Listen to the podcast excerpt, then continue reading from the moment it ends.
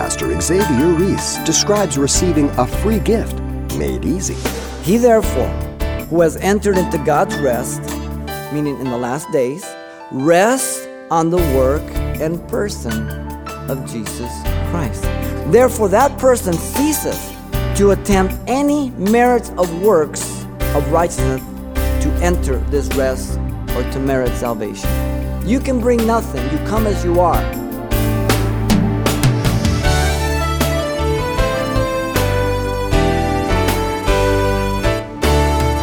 Welcome to Simple Truths, the daily half hour study of God's Word with Xavier Reese, Senior Pastor of Calvary Chapel of Pasadena, California. Overworked, stressed out, and little time to stop and think. Does that describe you? Today, Pastor Xavier explores the source of true rest from his continued study in the book of Hebrews. Now, take a moment to join him in chapter 4 for today's Simple Truth study titled, Jesus is Superior to Joshua's Rest. One author put it this way listen well. Neglectors easily become rejectors. The second division, which goes from chapter 4 here, verse 1 to 13, focuses on the admonition of these Hebrew Christians to enter into God's rest for their salvation, lest any of them fall according to the same example of disobedience. In fact, the key word, as you probably have picked up already, is the word rest. Eight times in chapter 4, twice in chapter 3. Rest. The entire second division can be summed up by two imperatives that we find. In verse 1, let us fear lest we fall short of entering into his rest. And then in verse 11, let us be diligent to enter into his rest, lest anyone fall according to the same example of disobedience. So, what we want to do is look at the rest of Jesus, which um, provides the superior rest, uh, having the finished work compared to Joshua, and is laid out for us in three movements. Verses 1 through 5 the proclamation for resting in the completed work of salvation. Verses 6 through 10, the explanation for resting in the completed work of salvation. And then verse 12 and 13, the exhortation to enter or for resting in the completed work of salvation. So you have the proclamation, the explanation, and the exhortation, and he lays it out. And so the explanation for resting in the complete work of salvation. Notice first in verse 6 the rest in Canaan was to all, but not all took advantage of it. There remained that some must enter in. All over the age of 20 years of age, you know, they died in the wilderness, 38 years. The only one who entered was Caleb and Joshua. They thought their children were going to die, but their children inherited the land. The rest of Joshua was not final, but still pointing to the future, he says right here. Therefore, those who believe must enter that rest in faith. Those who? Those of the last day. These are the some. This is the last day. Joshua was pointing to these last days, and he'll make this more clear as we move along. Notice also there in verse 6 that those who heard did not enter due to disobedience. The word preached means those who were the subjects of the announced good news, literally, news of victory, parallel to the gospel. They heard it just like we've heard it. Canaan again represented the life of faith and dependence on God to conquer the enemy, not heaven. Many times, some of those songs in the church say, Oh, Canaan is heaven. No, it isn't. There's no giants in heaven. There's no walled cities in heaven. There's no enemies. When they went to the Red Sea, I told you it was a life of sight. God parted the Red Sea. They looked at it, then they walked through. But when they came to the Canaan, 38 years later after the rebellion, God says, Now the priest has to step into the flood, Jordan during flood season. And as the toe hits the water, then I'll part it. Now you've got to believe me. You've got to step out by faith. Canaan is a life of faith where you trust God for the giants, for the wall cities. And you don't freak out, oh, I'm, not, I'm going back to the world. I'm going to take care of this. Joshua saw an angel with a sword drawn. He says, Are you for us or our enemy? He says, I am for no one. I am the, the commander of the Lord's army. and he was going to go before them. He's neither for Joshua nor for the enemy. He's for those who are for him. You see? And so they failed to enjoy their inheritance because of disobedience. Notice, secondly, here, verse 7 the sin of unbelief that led to rebellion and disobedience is not limited to the one generation, nor procrastination to enter in. So the author calls attention to the call of the psalmist to enter into God's rest for the fourth and last time. 500 years after Joshua, the Holy Spirit already spoke in chapter 3, verse 7 regarding the psalm. Now, David is mentioned because he's the author of the Holy Spirit through him. No contradiction. 500 years later, the proclamation of David was still valid. And this is the point a designated day it's still valid for today. If the warning was true for those in the wilderness, the rest was available for a marked out time set out by God, not their own timing. And so notice 30 in verse 8 and 9. The rest of Canaan pointed to a future rest. The promised rest that Joshua led was only a type of one yet to come. The name Joshua there is Jesus, and Jesus is Joshua because Joshua is a Hebrew and Jesus is Greek, and they're using the Septuagint translation. Okay? It's the same name, but two different people. Don't confuse them. Joshua gave them a temporal and physical rest, while Jesus gave them eternal and spiritual rest, superior in every way. Joshua was the type of Jesus who spoke of another day, the rest of the last days. Therefore, there is a rest for the people of God beyond Canaan and beyond David's days. This is the conclusion of the author here. The rest of the last days and the heavenly calling, which he's already mentioned in chapter 3, verse 1, comprises Jew and Gentile in one body, the church. Distinct from Israel. Different. Now, notice the word rest there. It is the word sabbatismo. In Spanish, Saturday is sábado. There's your root, okay? Same thing. Sabbath. It's the Sabbath rest. All who believed in Jesus can enter this rest, which is known to everybody. Everybody knows about creation and the six days, and the seventh is the Sabbath of creation. So everybody who believes in Jesus enters this Sabbath rest to fellowship with God, resting in what He has done. But notice, fourthly, in verse 10, the evidence of those who enter the rest of God for salvation is given to us here. He, therefore, who has entered into God's rest, meaning in the last days, rests on the work and person of Jesus Christ. Right now, he's dealing with the person of Christ. When he gets to chapter 4, verse 14, he'll begin to focus on the work of Christ. Therefore, that person ceases to attempt any merits of works of righteousness to enter this rest or to merit salvation. That was the problem with the Jews. Paul told the Romans. They go about trying to establish their own righteousness by the law instead of accepting Christ as their righteousness. You can bring nothing, you come as you are. And when you're saved, you can look back at nothing that you did or anything that you had. I am saved solely by the righteousness of Jesus Christ. 2 Corinthians 5:21 God made him to be sin for us who knew no sin, that we might be made the righteousness of God in him. Him and him alone. By grace I'm saved through faith. That not of myself, it's a gift of God. Ephesians 2 8 and 9. All you can do is accept it and enter in. You remember Jesus speaking, he said, I will liken a wise man as one who builds his house on the rock.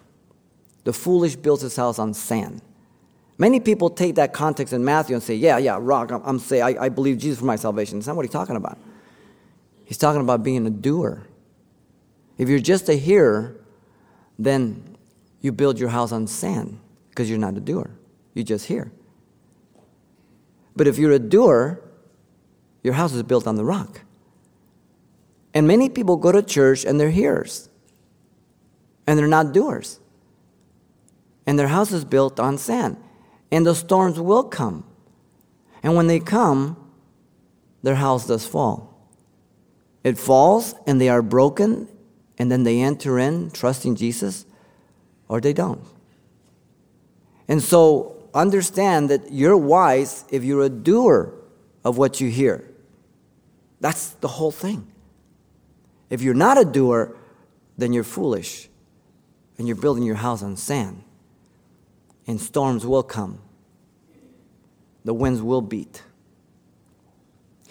The individual choice to repent of one's sins and enter into the full rest is a choice. Jesus said, Listen to him, if you want to be perfect, go, sell all that you have and give to the poor. Who do you speak this to? The rich young ruler. What must I do to be saved? Works. And you will have treasures in heaven. Come and follow me. But when the young man heard that saying, he went away sorrowful. Watch, for he had great possessions. It wasn't that he couldn't be saved, is that he didn't want to be saved. His God was his money. Some Christians never enter the rest of their salvation and they don't enjoy their inheritance. It's always strife, it's always one thing, it's another. I'm not talking about testings, I'm not talking about trials. We all have those. But you're not resting. You got one foot in the world and one in the church. You feed your flesh more than you do your spirit. You're still walking after the flesh. It's a miserable place to be. Listen to James uh, 4:14. Whereas you do not know what will happen tomorrow, for what is your life? It is even a vapor that appears for a little time and when and then vanishes away. Our life is so temporal, people. What is your hope to live to? Like I said, 120? Then what are you going to do by eternity? You know, I really got a good deal going right now. Can you come back tomorrow? I got to sign the bottom line. Today. Why can't? You know, I just moved in with this great babe. Today. The explanation for resting in the completed work of salvation is final and conclusive. You can think no other. Now, notice the proclamation the explanation, now he gives the exhortation. That's always good because you don't want to get down on people and then just walk away. Don't tell them how to do it, right? And so notice verse 11 through 13. First of all, in the exhortation to rest in this completed work, in verse 11, the personal invitation is in view of the danger. He doesn't water it down. Let us therefore be diligent to enter into his rest, the second strong imperative to be decisive as the first. The author Paul once again identifies himself with them. Look at, let us. He already said we. Now, was he drifting? No. He's, he's coming alongside. You do it as a parent to your child. Come on, let's see what we can do to fix this. Come on, let, let, let, we'll get it done together. You come alongside them to encourage them because you love them. And so the obedience is the only wise conclusion. Therefore, and the word diligent, means to make haste, to exert oneself, to be eager, to do one's best to realize that rest, opposed to being negligent and disobedient and unbelieving and not paying heed. Therefore, brethren, listen to 1 Peter 1:10. Be even more diligent, same word, to make your call and election sure, for if you do these things, you will never stumble. We rest in the Lord. Our diligence is in doing everything to remain in that rest, not to work for our salvation. You understand? My salvation is complete in Him. I'm diligent to go into that rest.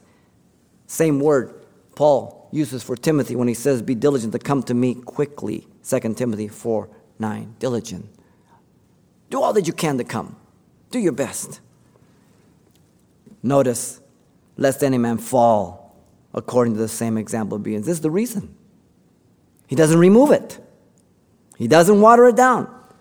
The potential is real in view of their wanting to return to the sacrifice of animal for the forgiveness of their sins. There was no forgiveness anymore.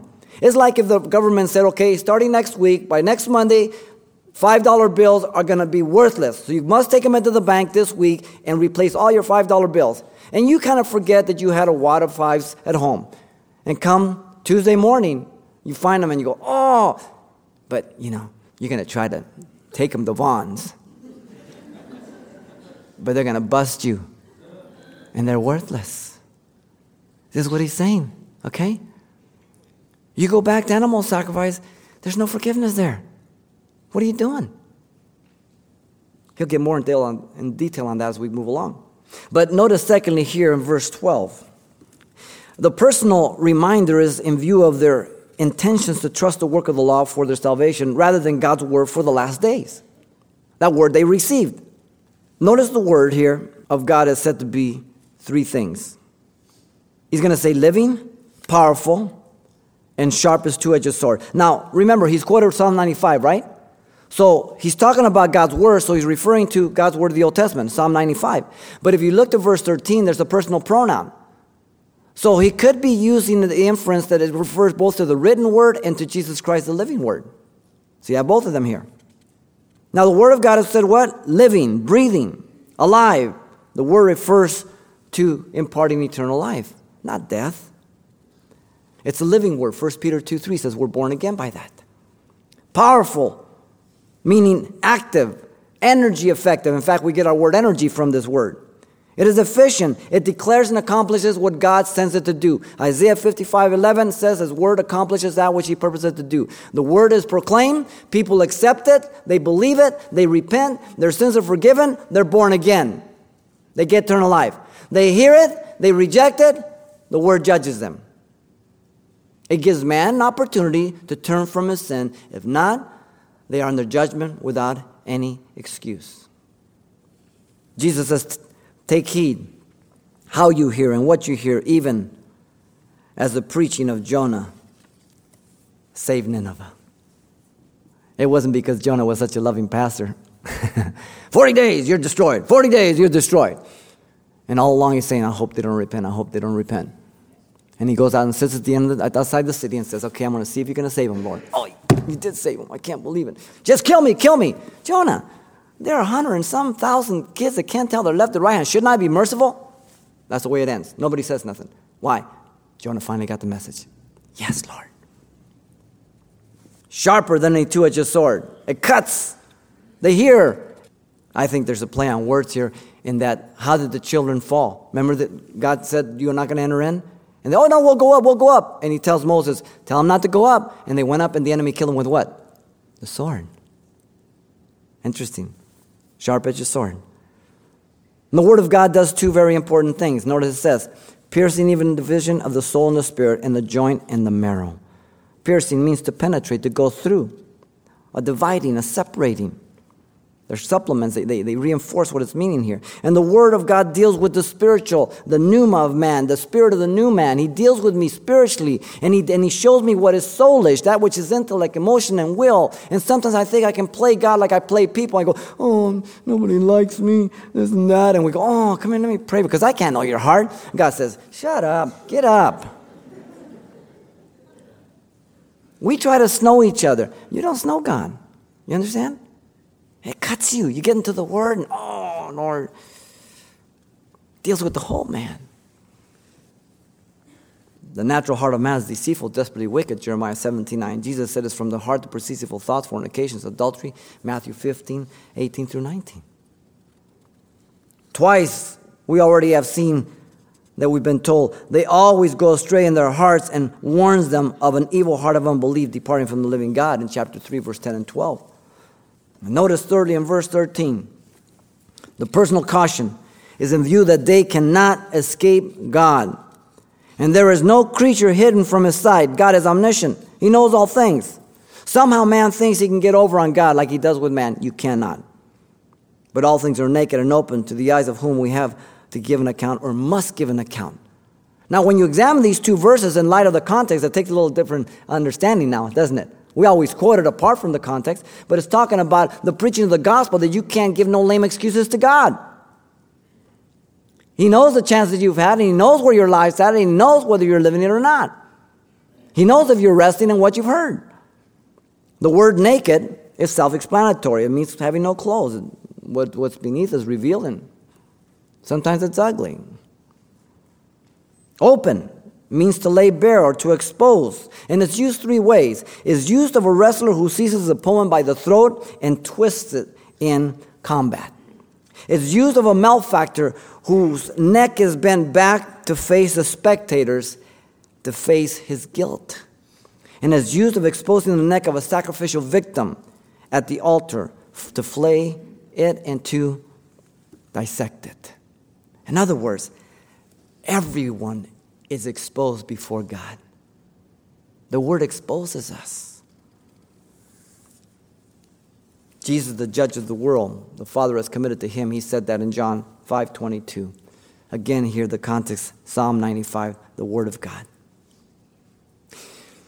The story of the rich man and Lazarus by Jesus is very important because there he shared about the man who had everything in life and he didn't take eternal life seriously. The other, having nothing, the beggar, did. Jesus spoke more about hell than he ever did about heaven because he wanted to impact man of the seriousness and the certainty of hell. Pretty clear message to me. But men walk around with no fear. There is no contradiction to resting and to do one's best to enter that rest. It is not a contradiction. Listen to Jesus in Luke uh, 13 24. Strive to enter in at the straight gate, for many, I say unto you, will seek to enter in and shall not be able. Men are constantly striving to enter in by their own way. You cannot. The word strive, we get our word agonizo. It means agonize. Jesus gave rest to the weary. He says, All those who are weary and heavy laden, come and I will give you rest. Take my yoke upon you and learn of me. Matthew 11, 28 and 29. Rest in me. Learn all about me so that you don't have to be in rest. I've done it all. Learn to trust me. Learn to depend upon me. Learn to abide in me. Draw from my resource unto him who is able to do exceedingly abundantly above all that we can ask or think. Ephesians 3 19 and 20. Unto him who is able to do exceedingly more than we can ask or think. Oh, I don't think Jesus wants to do that for me. Well, have you asked him? No, I don't think that. Ask him. Is it go along with the Bible? Well, yeah, well, go to prayer. See what God has. Jesus had made peace with God for me. Romans 12, 5, 1 and 2. I have the peace of God for every situation in life. Philippians 4, 6 through 7. To keep my, guard my heart and my mind so I don't get blown away. Again, the failure is not in the word, it's not in the preacher, it's in the individual. Faith comes by hearing, hearing by the word of God, Romans 10 17. Two reasons we should be diligent to labor into the rest. First, the word is efficient, and God sees our diligence to strive or not to strive. We have no excuses. No one will be able to put a, pull a fast one on Jesus. We all will stand before the bema seat of Christ in Romans 14, 1 Corinthians 3, and 2 Corinthians 5.10, and we will be rewarded for the deeds, why we did them. Everyone who rejects the gospel will stand before the white throne judgment Revelations 20, verse 11 through 15, and they will be judged for their sins. No second opportunity. The exhortation for resting in the complete work of salvation is beneficial only by personal choice. Hmm. And so, the three movements that really show us the rest of Jesus being superior to Joshua's by the proclamation of resting in the complete work of salvation, it's available to all. The explanation for resting in the complete work of salvation is final and conclusive. And the exhortation for resting the complete work of salvation is beneficial only by personal choice. So I don't know where you are today. If you don't know Him, we pray that you come. If you're straddling the fence, get on one side or the other. Rest in Christ. He's done it all. Pastor Xavier Reese, extending an invitation for eternal hope and rest with today's simple truths. Now, if you'd like your own copy of today's study, ask for Jesus is Superior to Joshua's Rest. It's available on CD for only $4. By the way, this will also include everything we shared the last time we were together as well. Once again, the title to ask for is Jesus is Superior to Joshua's Rest, or simply mention today's date. You can request your copy by writing Simple Truths, 2200 East Colorado Boulevard, Pasadena, California 91107. Or to make your request by phone, call 800 926 1485. Again, that's 800 926 1485. Or the address once again is Simple Truths, 2200 East Colorado Boulevard, Pasadena, California 91107. And please be sure and include the call letters of this station somewhere in your correspondence. This information is helpful when we check on the impact of this outreach in your area. Jesus. He not only sits at the right hand of God, but He's made a place for us in eternity in the heavens as well. Find out how next time on Simple Truths with Pastor Xavier Reese.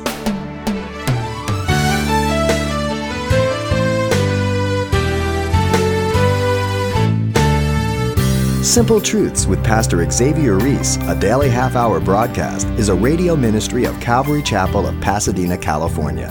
www.calvarychapelpasadena.com.